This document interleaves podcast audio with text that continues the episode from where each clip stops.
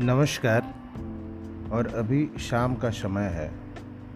इसलिए मैं आज आप लोगों को बताना चाहूँगा लाइफ मैनेजमेंट के अगली कड़ी में कि हमें कैसे लाइफ स्टाइल ज़िंदगी कैसे जीनी चाहिए।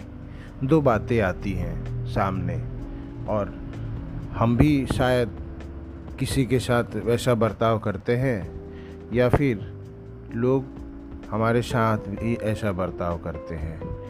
तो बहुत सारी बातें बिगड़ जाती हैं। किसी की बात बुरी लगती है, किसी की बात से नाराज़गी हो जाती है।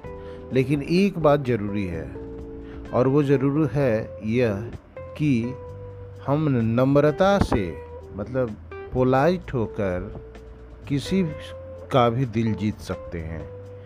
किसी कोई भी जंग जीत सकते हैं। और यहाँ तक कि अगर किसी के दिल में जगह बना लिए तो वो बहुत बड़ी जीत होती है। तो हम यही कहना चाहेंगे, दो हाथों से हम दस लोगों को भी नहीं हरा सकते। दो हाथों से हम दस लोगों को भी नहीं हरा सकते, पर दो हाथ जोड़कर हम करोड़ों लोगों का दिल जीत सकते हैं।